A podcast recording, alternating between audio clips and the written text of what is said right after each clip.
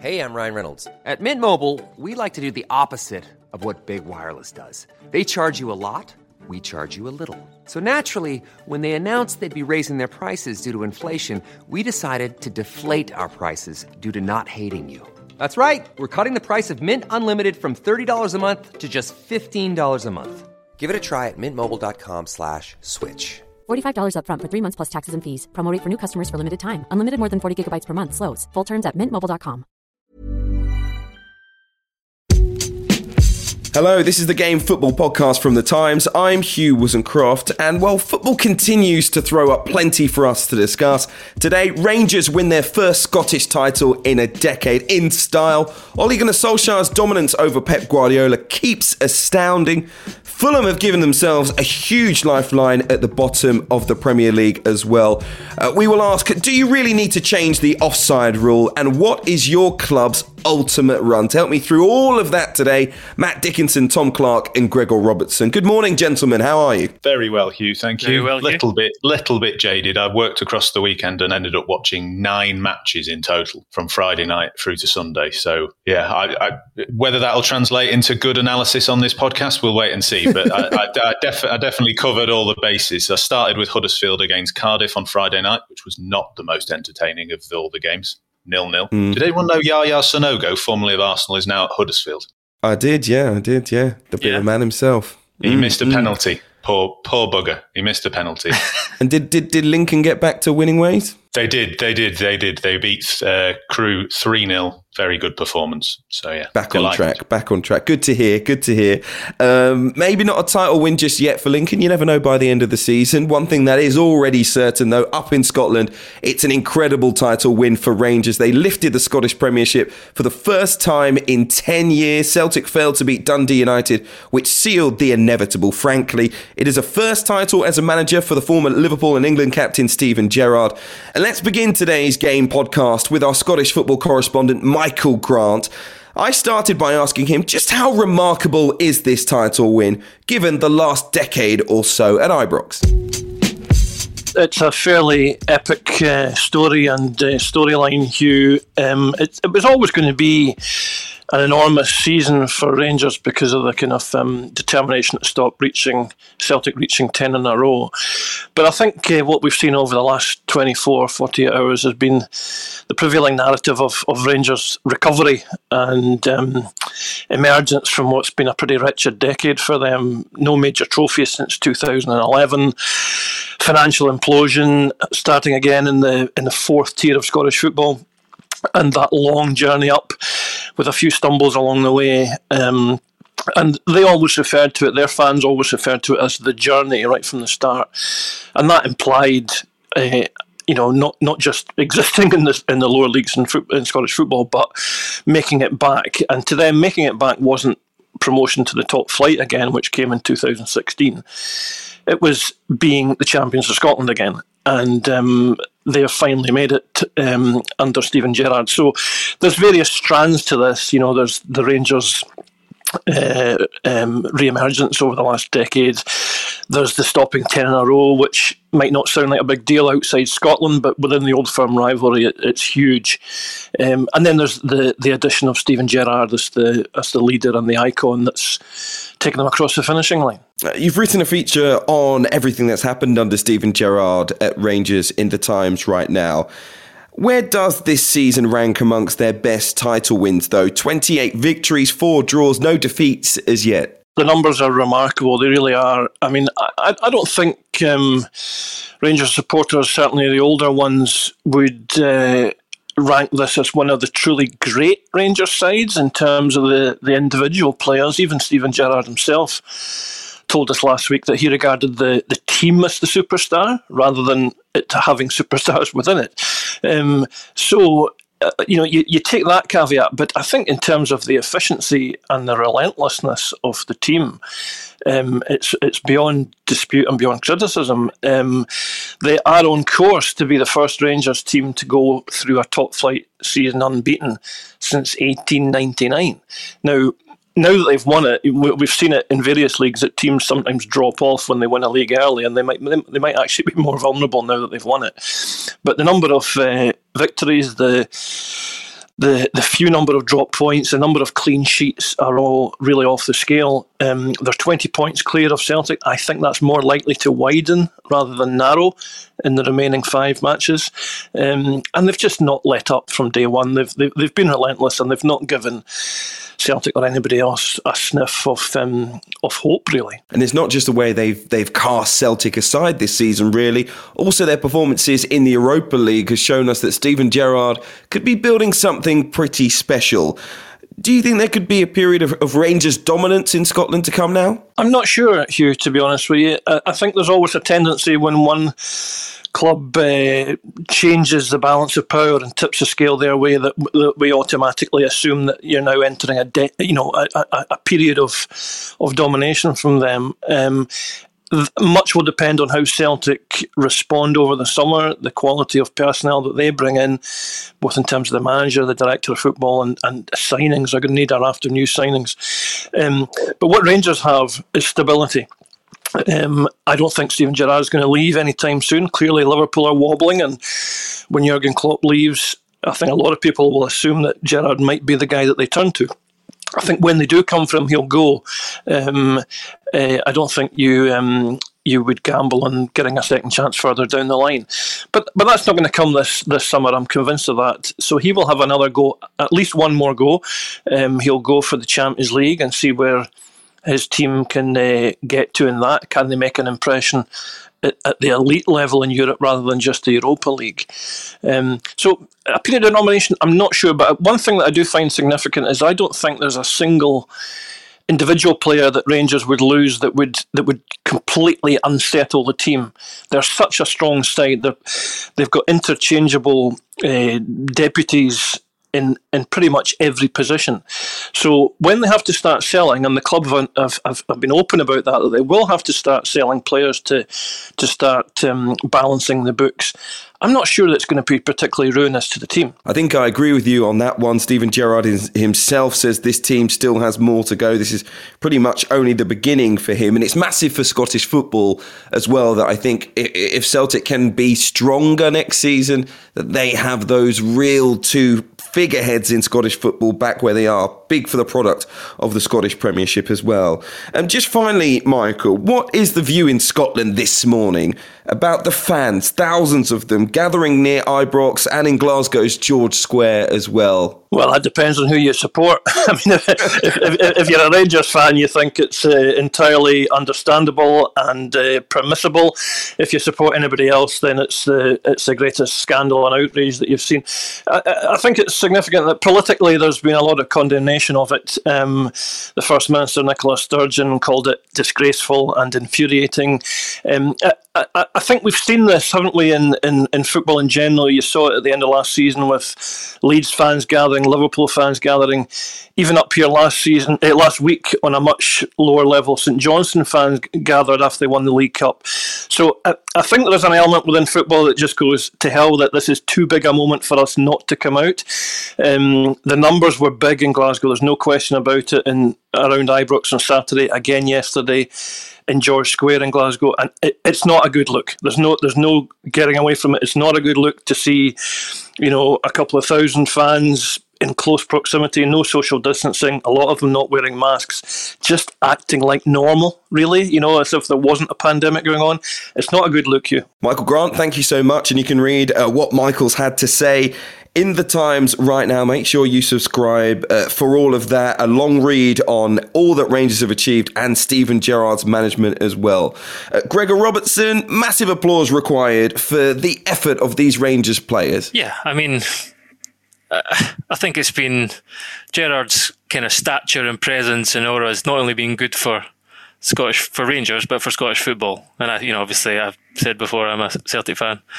Um, but undoubtedly his arrival in Scottish football is a good thing, and uh, it's just a it's a remarkable achievement. I think when when you you look at the state of, of Rangers when he arrived, and who was the manager of Celtic at the time, Brendan Rodgers, and how dominant they were. Um, I don't think anyone really gave him much of a chance, to be brutally honest, of of halting ten in a row, which Scottish football is, and particularly Old Firm has been consumed by for a decade. Um, and he's done it. and it's uh, an extraordinary achievement. And you know, as as Michael was alluding to, it, not only that is his achievements in Europe. That's the kind of thing that would make make other uh, other clubs sit up and notice. I think because no matter what we what we say or what people who watch Scottish football a lot say, uh, it's it's still kind of looked down upon a little bit. Um, but when I think he's I read he's won 23 European fixtures, which is five short of Walter Smith's time. That's that's astonishing, and against some big clubs, some good teams. So, you know, Rangers Rangers have an identity now as well. They have they're real industrious, organised. Um, they kind of mirror Steven Gerrard a little bit. So absolutely, I, I, have no problem in saying that he. will have some problem in saying it, but he deserves he deserves deserves great credit, and and I very much hope he he sticks around as well personally because, as I say, his presence in Scottish football is a good thing for Scottish football, and when you look at you know obviously he's going to be linked to Liverpool between now and the, the moment he, he arrives at Liverpool. Who knows when that's going to be? But really, I can't see where, where he's better off going, where he's better off being. He can do something pretty special with them in terms of getting into the Champions League, hope, hopefully for Rangers fans, and you know testing himself against even bigger and better opponents. Yeah, I think after their last win in the Europa League, actually, uh, Gerrard now equal with uh, Walter Smith in terms of European wins. Of course, Walter Smith's came uh, in the Champions League, the vast majority of them, and afterwards Gerrard said, "You know, you can't talk about me alongside such a great manager." But, but Matt, I think he's got the potential to do so. Uh, great things, uh, maybe a period of dominance coming for Rangers, and maybe a future Liverpool and England manager in Steven Gerrard. What do you think?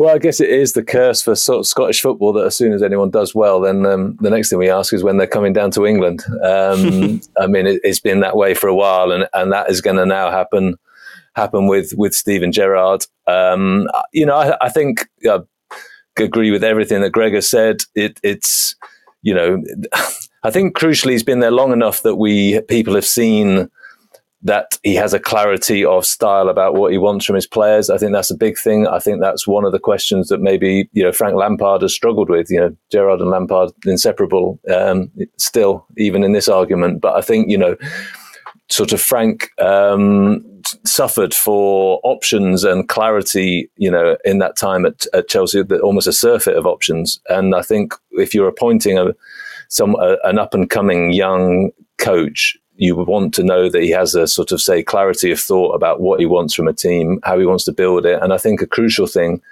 that people say about Gerrard is that he surrounded himself with good coaches to help him do that.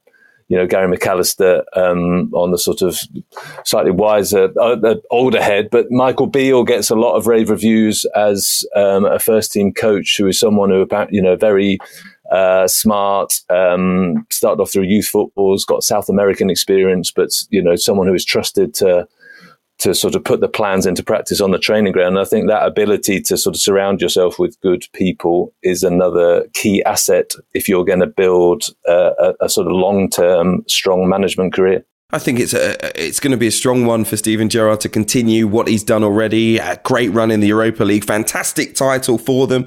Uh, once again, my thanks to Michael Grant for, for helping us discuss it, and I'm sure we'll be discussing Rangers again before the end of the season because they are an outside tip as far as I'm concerned for that Europa League. And we might not have to wait that long to see Steven Gerrard. Who knows in the Anfield dugout either because it's now six straight home defeats for Jurgen Klopp. His side dropped to eighth, but I think it's Fulham who we've, we've got to talk about mostly here. They impressed once again. Their survival hopes, well, they're right back in it. Newcastle 16th on 27 points. Then it's Brighton 17th, a point behind them, the same number of points of Fulham, even though Newcastle and Brighton have a game in hand. Tom Clarke, it was another fantastic performance from Scott Parker's side. It certainly was. It was of all those games that I watched at the weekend, theirs was arguably the most impressive. Liverpool have obviously lost quite a number of games at home this season now th- and this wasn't quite the same as some of those where they just looked turgid and completely devoid of ideas. Liverpool weren't bad, I didn't think, but Fulham were fantastic. Um, Areola in goal was superb, but Tosin Adarabioyo in defence was superb. He's been, you know, great for them this season, slowly improving, finally showing all the potential that he's had. Harrison Reed continues to impress me in midfield. He was good in the championship last season, and he's kind of I'd say emblematic of what Scott Parker's tried to do. You know, he's not changed lots. He's tweaked little things here and there. He's changed the tactics, but we've talked about it before with Fulham, where the last time they were in the Premier League, they chopped and changed so much. They spent so much money. Whereas this time, they clearly had an idea and a way of they wanted to play. They wanted to stick by Scott Parker. If you go back in the season, I think in December they lost to Manchester City, and they only had seven points in December. You know, so in previous Premier Leagues and with other teams, there could have been calls to change the manager, sack the manager, bring in someone else. Obviously, we saw that with West Brom, but they've shown that faith in him and they're starting to see the rewards because they were absolutely brilliant. I think Lemina's goal summed up their performance as well on the front foot. You know, when Mo Salah gets the ball on the edge of his own penalty area, not every opposition player would steam in, try and steal it from him, take a touch and then shoot. You know, you'd maybe jockey him, maybe stop him from turning, maybe stop the counter attack, maybe even do a little foul. But he steamed in there, nicked the ball, and fired it into the bottom corner. And I think they kept doing that all game. They were on the front foot, pressing. They were superb. Uh, Matt, do you think Scott Parker can make a late charge for Manager of the Year? Um, well, I, I, I, don't know about that, but I think he's certainly, you know, he's getting rightly getting an awful lot of um, of praise, and you know, should do to be honest, even if they end up getting relegated by you know the odd result here or there, which is still obviously uh, possible. But I think the fact the way he stabilised the team, I think we, you know we talked about this a week or two ago about you know he's he's had to rebuild the team on the hoof to be honest to some extent. You know they brought in it's a sort of completely different back line um, from how they started the season. They've had to you know they brought in some better players, but you know he's also had to sort of coach that and adjust that. They've had to he's had to deal with the the sort of the confidence being smashed in those first month couple of months of the season. So you know he's shown resources as a, a motivator too, as a tactician, um, and just as a calm, steady influence. So I think you know Scott Parker's stock uh, has risen whatever happens over the next uh, the rest of the season. Gregor, I know you don't like predictions, um, but at this point, how do you see that that relegation fight going? Well, look, Fulham, the the thing they, have had six clean sheets in the last seven games. It's just a remarkable turnaround, and for a team that's fighting at the bottom of the league, that's that's going to make all the difference, really. Particularly when you look around it, you know, Newcastle having half their forward line injured and being in a bit of state of turmoil. West Brom, West West Brom have kind of solidified things, but they they just keep missing sitters. they can't they mm. can't put the ball in the back of the Ridiculous. net. Um, you know, Diagne's been a real big focal point for them, and he's he's performed well, and he's had good chances, and he's getting the right areas. He just can't apply the final touch. So undoubtedly, Fulham, you know, everyone talks about momentum, and they have it just now, and they look, as I say, they look really, really well. I've said this before, they really well coached, really solid. The way that they've evolved this season from last season being so dominant in possession and almost kind of to the point of boredom for some of their fans too. Like they want a bit more dynamism, dynamism and forward thinking. Uh, and I don't think they came into the league expected to play that way, but I think they've kind of found that Parker's kind of navigated his way towards a, a, a way of playing that will get them results. And part of that has been, as, as Dicko says, kind of transforming the team. They've only got a couple of players in the team that were in the championship last season. And yeah, just, I think they're they're looking like they've got a really good chance. As Dicko says, even if I did a piece a few weeks ago looking at you know the fine the, the fine the fine margins at play at the bottom of the league are remarkable, and even if Fulham were to go down, they've got someone in at the helm there, in Scott Parker, who is really really promising, and they look like they've learned their you know their other ways in terms of the recruitment, and Fulham look like a club that have kind of got a bit of a plan now, and I, I think that probably will keep them up. But even if it doesn't, that still bodes well for the future for them. Tough games coming up, but for Fulham against Manchester City and Leeds, they've still got Villa, Arsenal, Chelsea, and Manchester United to play. Fulham against Newcastle on the final day of the season, Tom. Will it come down to it? It could well do. I mean, only one podcast ago, I think I said Newcastle would just about survive. Having watched them against West Brom, I'm now ready to change my opinion because I, I, thought West Brom were the better team in that match as well. Uh, apart from the odd little moment uh, from Willock in midfield for Newcastle, they looked pretty uninspired. Um, it could well come down to that. But with the way Fulham are going, as Gregor says, with momentum and things, you wouldn't be surprised if they picked up a few points against in games where you wouldn't expect them to. I'm not saying they'll necessarily go and beat Manchester City, but I wouldn't be surprised if they went into that final game ahead of Newcastle on points with the way things are going. They've just had clean sheets against Liverpool and Spurs. Yeah, like they are they are a, they are a tough proposition just now to break down. I, I think Andersen as well, someone who deserves a big mention. He's been both of those centre halves have transformed them in terms of you know organising players around them, um, just looking really resolute. That clearance in the last in the last minute.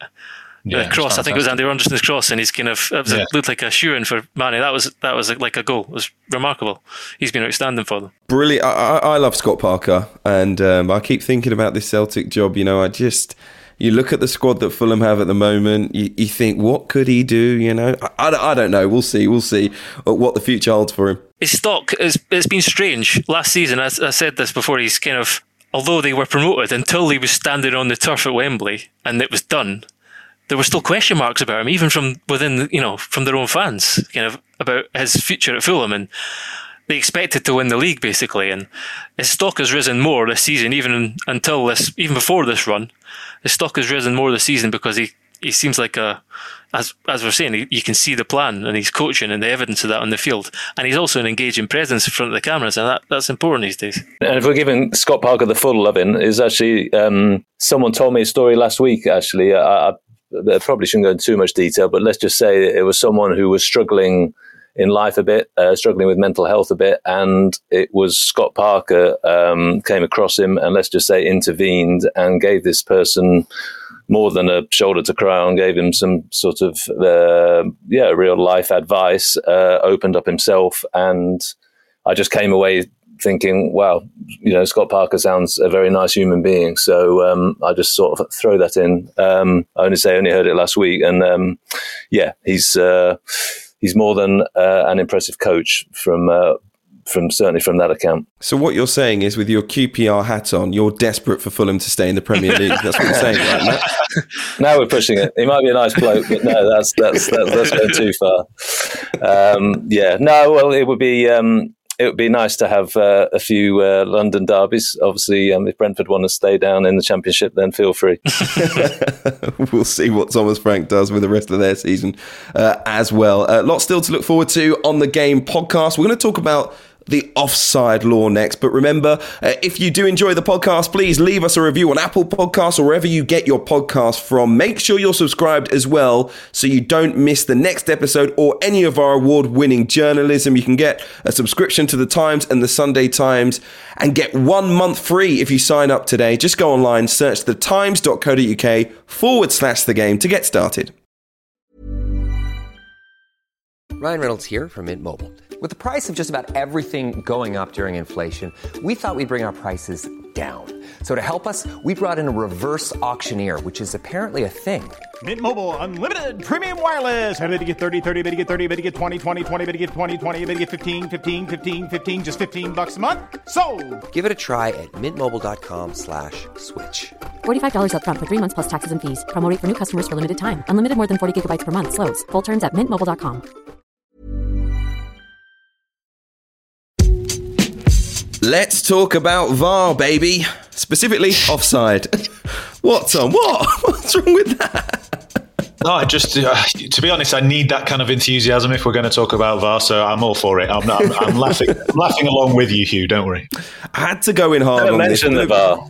Don't mention the VAR. Not again. I can tell there's going to be uh, varying opinions on this. Let's talk about offside. I will allow contributions on handball as well on this. Um, you, you, think back to Chelsea's Timo Werner. He was narrowly ruled offside for a, a disallowed goal against Liverpool last week.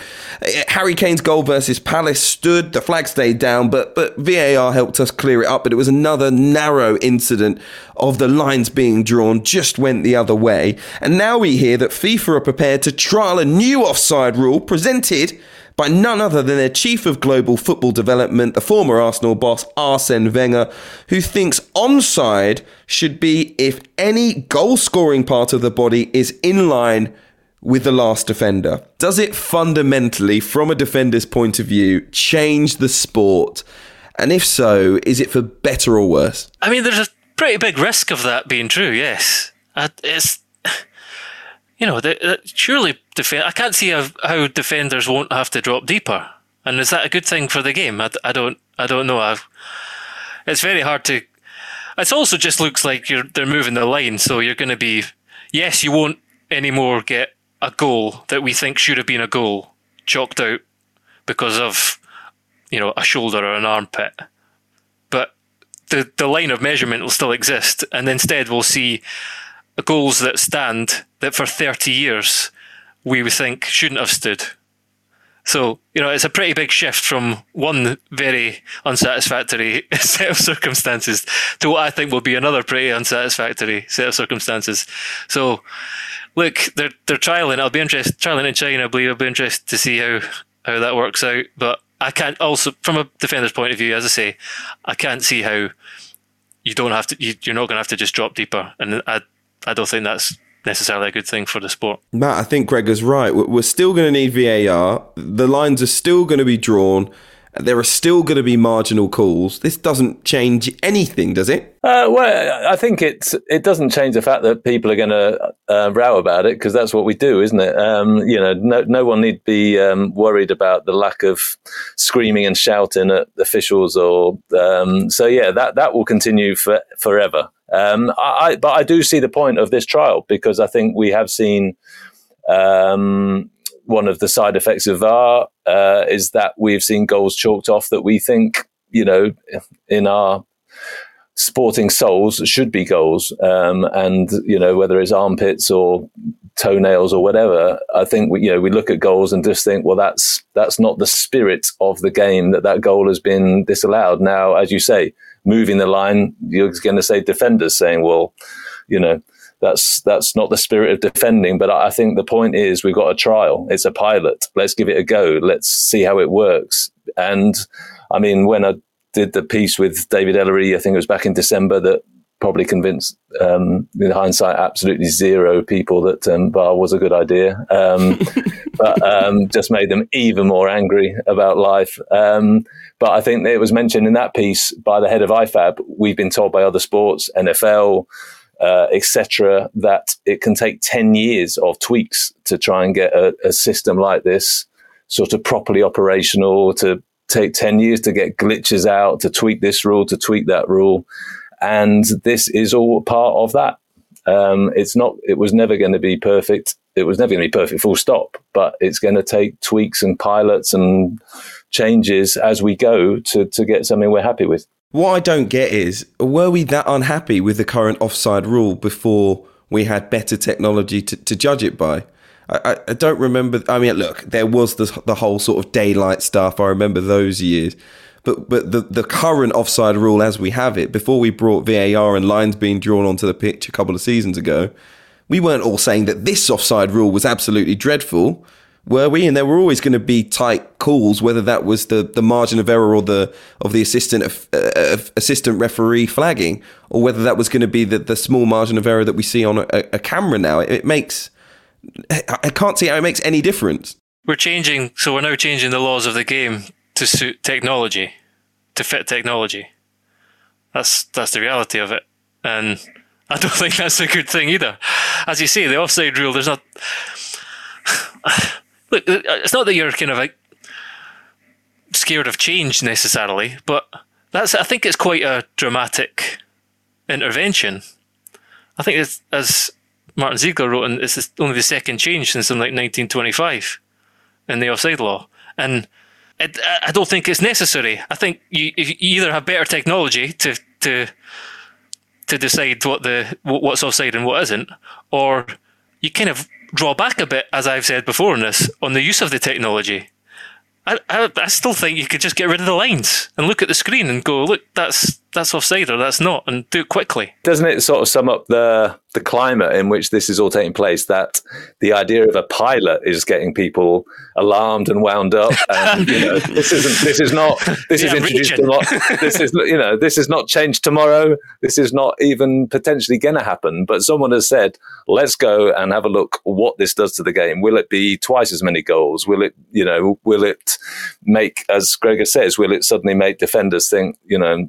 I'm, you know, dropping back 20 yards. It's, you know, we need to, and some people will say, and there's a decent case for saying some of these pilots maybe should have been done before VAR was introduced at all. But the fact, you know, we had to get to a point where it had to be sort of, you know, tried at the top level. But I think with this, you know, let's have a look. Let's see what the results are. I, I don't think there is any harm in in that. I mean, that's that's what that's what any sensible sport should do, isn't it? Uh, voice of reason. Matt, no, no place I, I, for it. no place for it in this conversation. I, I, still don't know why the powers that be in football haven't listened to me yet. I still think there should be a sort of, you know, like an umpire's call, a margin of error where it's so close. A bit like Timo Werner's the other day, where basically the two lines for the defender and the attacker are drawn in such a close proximity that you just say, we, we can't tell. It's onside you know, I just don't see why they haven't given themselves a third option. Maybe everything in football isn't black and white, Tom. You're quite right. It's, it's a reasonably sensible suggestion, Hugh, which is why they've not considered it. Obviously, mm, um, mm. there's a there's a slightly worrying point here raised by Gregor in that we're, cha- we, I think he's right in that we are changing the law based on VAR and lines on a pitch. But VAR potentially, that we'll see. Potentially, quite right. Sorry, let's all get along. Change, changing the law based on lines on a pitch, but lines on a pitch and VAR doesn't exist at every level of football.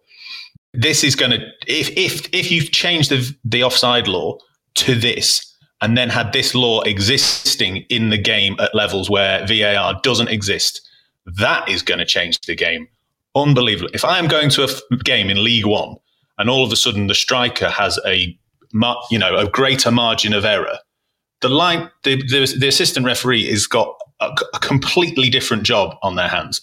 They have a difficult enough job as it is, and the standards aren't great.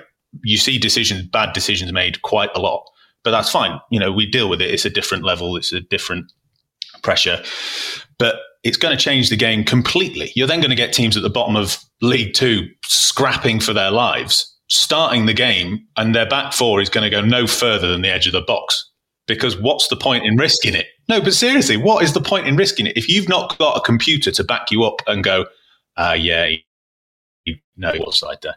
What, why are you going to push up to the ed, to the halfway line? It's, it's going to change the game completely. And that I, I'm, I'm actually all for, you know, trialing new things. As Matt says, it's only a trial. Let's not get carried away. But there does seem to be an element of forgetting that VAR doesn't exist at every level of the game.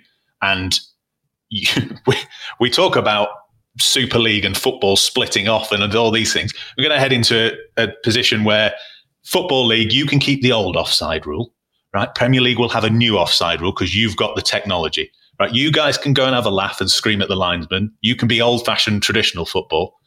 You guys can be new new age VAR, Wenger's law. It, it, it, it, it's fraught with danger, I would say just on uh, in my full role as uh, VAR nerd on this podcast, um, I think I think um, I think there was a couple of there have been a couple of leagues that have tried the margin of error thing, haven't they? I think um, yeah they they dared to risk the wrath of IFAB and FIFA. I think it was at uh, Belgium, and uh, anyway they've tried where you know as you as you said to you they, you draw the two lines, and if they're basically pretty much indistinguishable, then you know you end up having a, a margin for error. Um, but that was sort of seen as going rogue. But it, it, it, has been tried. It is it is out there as an idea, definitely. At least Belgium listened to me anyway. Um, t- Tom, do you think we, we, we, will go from complaining about goals being disallowed that look onside? Um, to the to the naked eye, that is, to them moaning about goals being allowed that look offside to the naked eye. Yeah, probably. Yeah, I'd say so.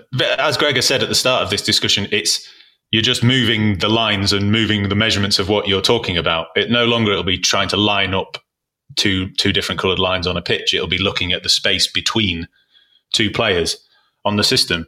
I mean, I I'm very very continually conflicted about technology in football because, as I say, I have experience as a fan of watching a game that has no technology in it whatsoever, and you only need to have watched um, the highlights from the Football League this weekend to see matches like Middlesbrough's against Swansea's, where Middlesbrough were denied a clear goal because uh, it was perceived that um, one of their players had fouled a Swansea player in the box when actually he just slid in, tapped the ball to a teammate who then smashed it into the top corner.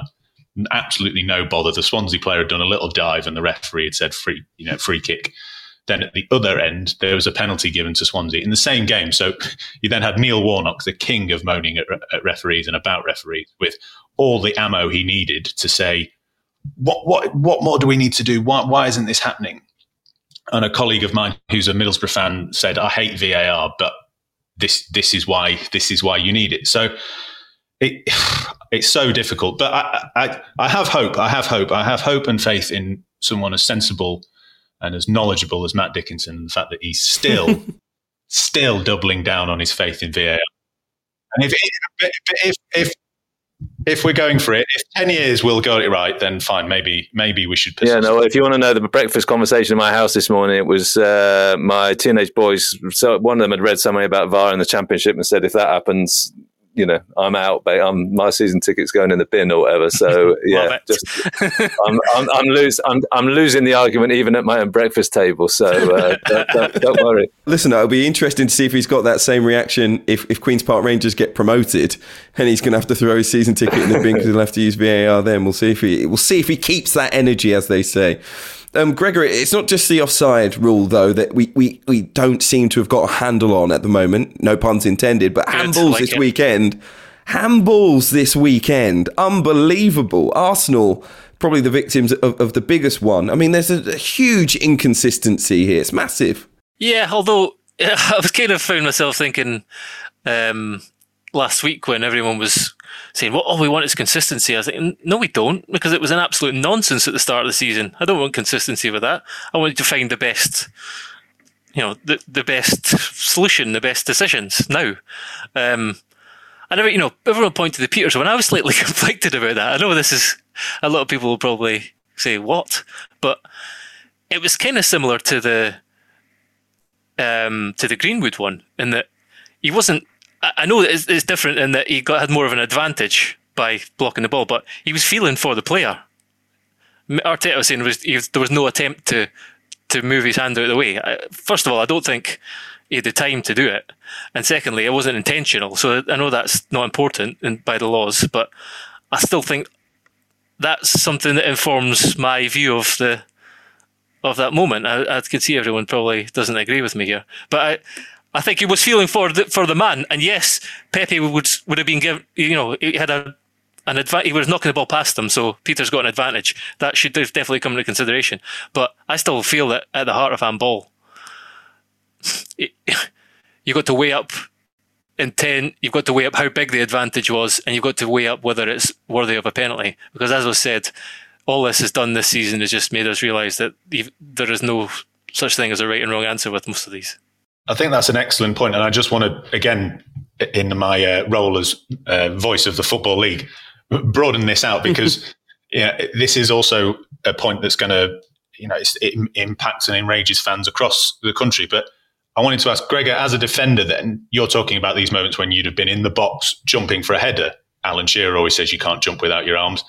Feeling for a player to try and mark him. How often in your career did you either a get penalised for a handball that you were like, what? Ref, how how the hell can I? Or you know, not necessarily for a penalty, or just for anything. Or did you actually find you probably got away with tapping it with your arm or your hand quite often, and play would just continue? Because that's what I wonder whether that's filtering into the game at the top level. We're having this scrutiny on these moments where normally play would have just carried on, not a kind of hand, hand up in the air stopping a stopping a goal blatantly, but these little bounce up, hit you. Let's just carry on, lads. Yeah, I mean, I, I don't remember ever being penalised for something like that, and I think that's the way it should have been. I think this is we've gone in a in a different direction more recently, and always ended and up in the back of the net, Tom. That's why. it's cruel, but it's true. Um, yeah, no, I, I just think that this is all ties into the same discussion about the kind of referees being on edge beforehand about what they should be given and following the protocols and the, the new law, and then there being a kind of change of heart and mid, midway through the season, and now they're kind of there's some that people have because of what's going on, but in the first half of the season, they're looking at and going, "This should have been a penalty." You know, there's no consistency. Well, I don't want, as I say, you don't want consistency when the first half of the season was a farce. You want. Mm. The right decisions to happen now, and I think they're closer to that than they were. I'd agree with that. The Mario Lemina handball against Tottenham in Fulham's previous game before this weekend uh, disallowed a goal because it dropped to Josh Maja, who put it into the back of the net. I mean, though that was one where you wanted the referee to have a look at the screen and say, "Well, no, I, I can't give a handball for that." But the rule is it hits an arm in the build up to the goal, so it's handball. Whereas Lemina was literally, I mean, he couldn't have been stood more normally. It was, it was like he was waiting at bus stop. His arm was right; it could have been in his pockets. You know, there's no way that you should be giving handball for, for that. But of course, the rules are you know, it's in the build up to a goal, it's handball. So, so strictly speaking, it was the correct call. But what I hate is the next day they go, oh, actually, we'll change the rule on that because that was sort of ridiculous. And you're like, well, it didn't take much to break your rule book in half, did it? I mean, it's ridiculous, Matt. But that would be well. I, I, mean, I agree with you. That I mean, you look at that decision, and that does not. Again, you just got to you got to think about. I mean, the, all that should underpin this really is an idea of what you know. Uh, what feels right, what the game expects is the, the fray, and and that clearly did not feel right. I don't think it was just that incident that suddenly, you know, they had a agenda in in which they were looking at a number of goals like that. It was just so happened that you know it would happen the, the night before the meeting. So it, it looks like a knee jerk thing, but I think they'd realised that was a that was a glitch in the rules uh, for some time, to be honest, and a, a, a, a daft one. I do think though, and I've seen before. I think last season Sheffield United headed it against Declan Rice's arm in the build up to a goal for West Ham. And I, I did think that was handball just because his arms were slightly out, even though it was also unintentional and he couldn't do anything about it because I think there was absolutely no way he would have ended up with the ball if it hadn't have hit his arm. And I do think there still needs to be some kind of, you know, some kind of judgment in the middle of it. I just think when you look at Lemina's, you can say, okay, quite clearly, blasted at him. His arm was right beside his body, not in an unnatural position. A bit like the defenders at the other end of the pitch, you know, if your arms are right into your body and it hits your arm, it shouldn't be a penalty. If, if you've done something to make your body bigger or inc- increase the size of the silhouette or whatever term they use, then I think fair enough. But I think that discretion still needed to be there to make that one a black and white rule was, was I think was ridiculous from the start, personally. Well, but that's yeah. Again, there was they're straining, overstraining um, to try. You know, people say consistency, consistency, so then they overstrain to try and do black and white rules where they can say, okay, that you know, you want consistency, here it is, and then again, we're, we're back, we're moving the dial back to subjectivity, which in this instance, I think we're all agreed is a good thing. But what does subjectivity bring? it brings decisions that everyone, you know, for every 10 people who say that's the right decision, another 100 are going to say it's the wrong one. So, you know, that's, that's, the, it's just back to an acceptance that VAR is, is, is not about deciding those marginal discretionary decisions. Matt, there are a lot of people that carve out a, a niche place in the media landscape supporting VAR has to be the nichest amongst them. That, that, that's a piece of genius on your behalf. It's it's a lonely, very lonely place to be. I can tell you that. It's it's, it's a if you can't even sit in your own house and get support, then uh, you know you know you're in trouble. I'm not, I'm not sure there's anyone in Britain left. Is there? I just but I've, I'm so. It's like I say, it goes back to I've bored you before sitting in a van in Holland about whenever it was, feels a hundred years ago seeing the first VAR experiment, thinking that's interesting. I'll write a piece about that, and then I've been stuck with it ever since. And I, it's like I can't get off the horse now. Tom, I was just going to say on your point on Dicko sticking with it. He shouldn't be alone, really. He shouldn't be the only person in the country who supports VAR. Because let's be honest, it, technology in the game does rid us of really bad errors. But the point is that, as we've discussed, the the minute way in which we pick over these Timo Werner style offsides detracts from those moments in which watching something back on a video allows a referee to go, "Oh God, yeah, I've had a shocker there. Sorry." Overturn the decision. That's great. That is a that is a benefit to the game at the top level. At the very highest level, when all the millions and millions of pounds are involved and people's careers are on the line, correcting those decisions, it has to be said, is a good thing. But working within the media, we pour over these incidents like Timo Werner because they allow us to go, what on earth are you getting involved in our game for? And so the, the best bit to me of VAR and the recent rules is the idea of clear and obvious. And if that, that that germ of an idea could be behind. Yeah, but if it could be behind the idea, you know, as Hugh said, there's nothing about the Lemina handball that was clear and obvious, so it sh- it shouldn't be a part of a discussion.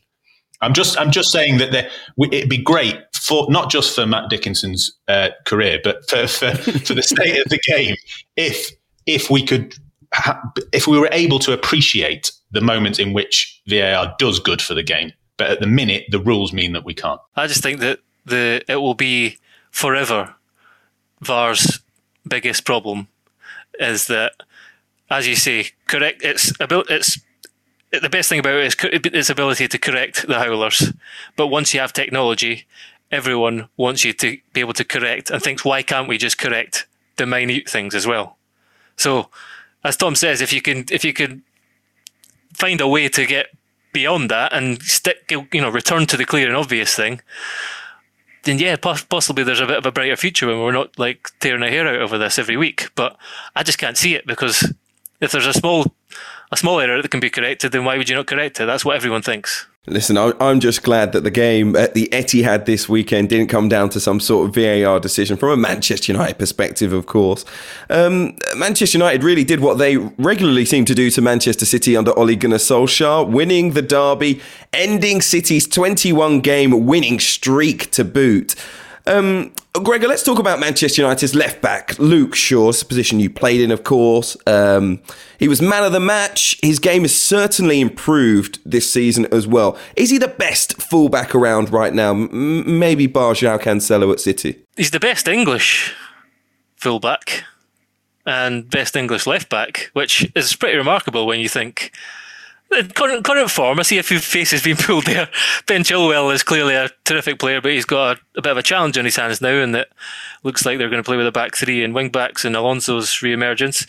Um, so uh, you know, as I say, uh, six months ago, that we would be saying that Shaw, and then you've got to remember he's only 25. It's not like bringing him back is like bringing back an old dinosaur. He's still someone who very much can be a player of the future for England, which Southgate very much wants and looks for, and he's kind of always looking to the future. So yeah, he's he's uh, his improvement has been remarkable, and not just kind of not just def- defensively, but the way he's kind of his surgeon runs, his powerful runs with the ball at his feet through midfield, or you know, he's got built up a really good relationship with Rashford. Uh, to see him kind of, as I say, surging forward, driving forward with the ball like that, like we like we did when he first broke onto the scene with Southampton, it's great because there's always a kind of lingering feeling that after that, you know, horrific leg break, um, he wasn't quite the same. Maybe not quite the same turn of pace. Um, and, the, and then the whole the whole his whole time with with Jose Mourinho and his questioning of his kind of mental fortitude, essentially, uh, you, you kind of feared for him, and to see him to see him kind of blossom again with still 10 years of his career to go is, is brilliant for, for him and for Manchester United. So yeah, he's, it was, it was, it was a superb goal and a brilliant throw from, from Henderson. Obviously Cancelo made an error in kind of overcommitting himself, but Shaw took advantage of it and, and, uh, brilliant finish. The most roundabout way ever to say Andy Robertson's better than uh, than Luke Shaw I've ever heard. Gregor, thanks for that. Um, not in his current form. No, absolutely not. I was thinking uh, thinking very quickly. You know, you caught me on the hoof there. Trent Alexander Arnold, I would say, is the best fullback. I don't can't think of any better in the world, really. But in current form, he's not. He's not. He's not in that patch. I thought Greg would be saying Scotland have got two better left backs than England have got one, but um... Kieran Tierney, obviously, yeah. I mean, yeah, okay, sorry. Tierney's better. Yeah. I was about to say, you've got to stay consistent. No, Consistency is what we want on the podcast as well, not just in terms of our decisions, mate. Everyone Scottish is better than someone English. You've got to stick with it now. You've, you've dug it. Go on. Go Let's on, go talk to McTominay now. I would just like to say a quick word for Manchester United's other fullback on the other side, Aaron Wan-Bissaka, who very different oh. player to Luke Shaw. But if they, I was watching the game yesterday, and I think if there's one player who symbolises Ole Gunnar Solskjaer's Manchester United, it's Aaron Wan-Bissaka because incredibly solid, works very, very hard, good defensively, good recovery when in a bad position, very like Ole. Not very, very good against great players. He's excellent against Raheem Sterling. Raheem Sterling must hate playing against Aaron Wan-Bissaka.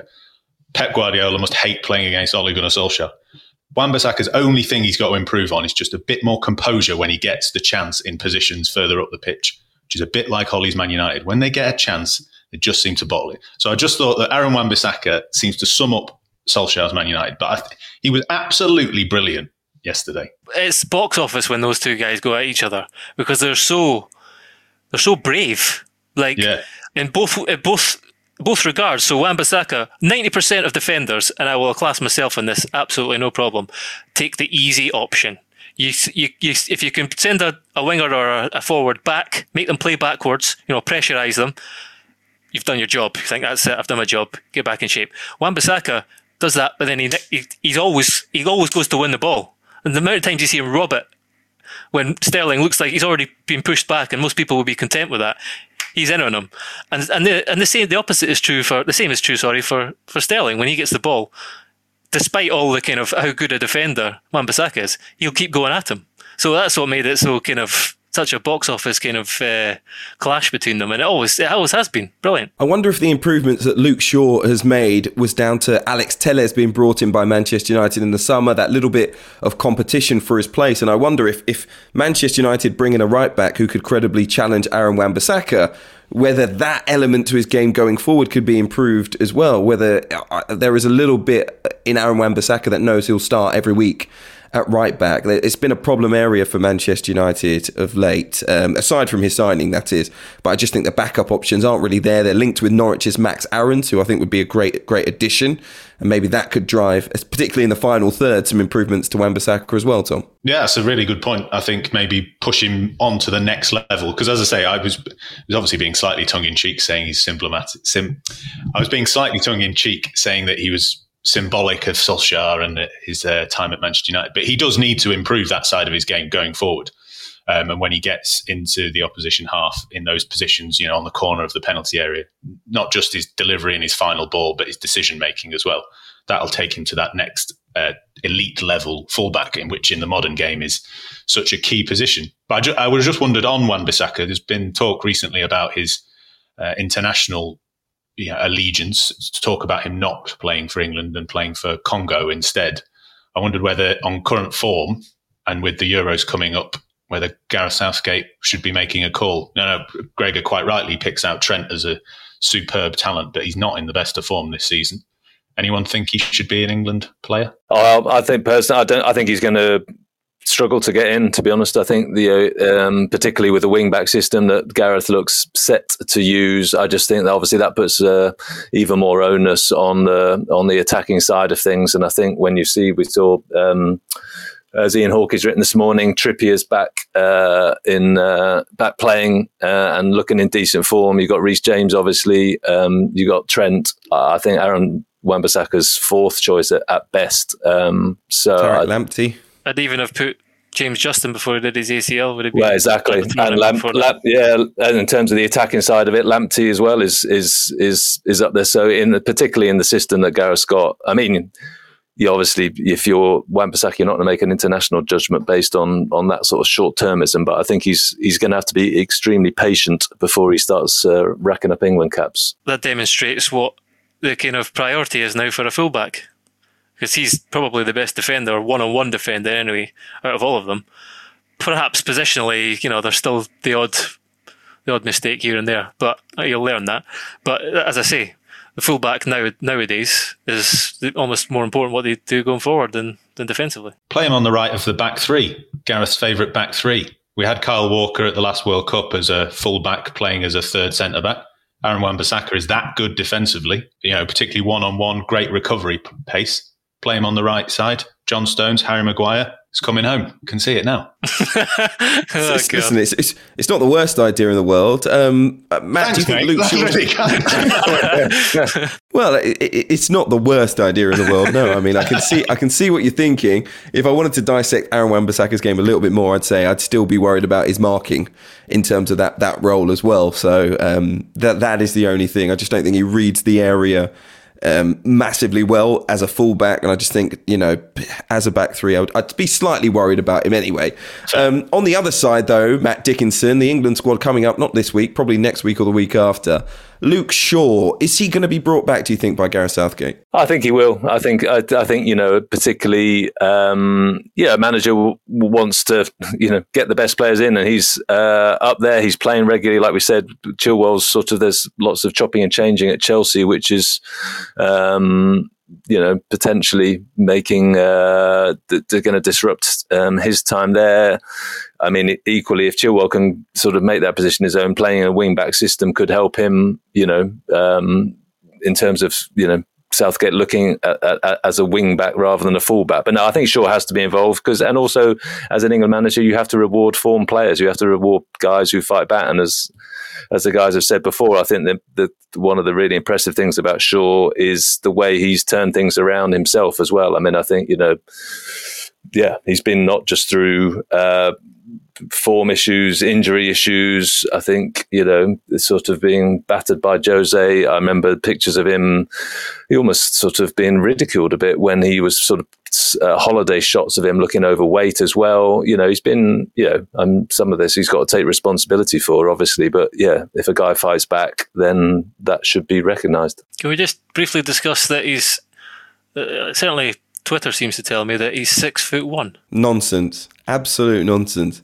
It must be. It's um he was officially recorded somewhere, I think it might be Wikipedia, as six foot one, and people have picked up on this.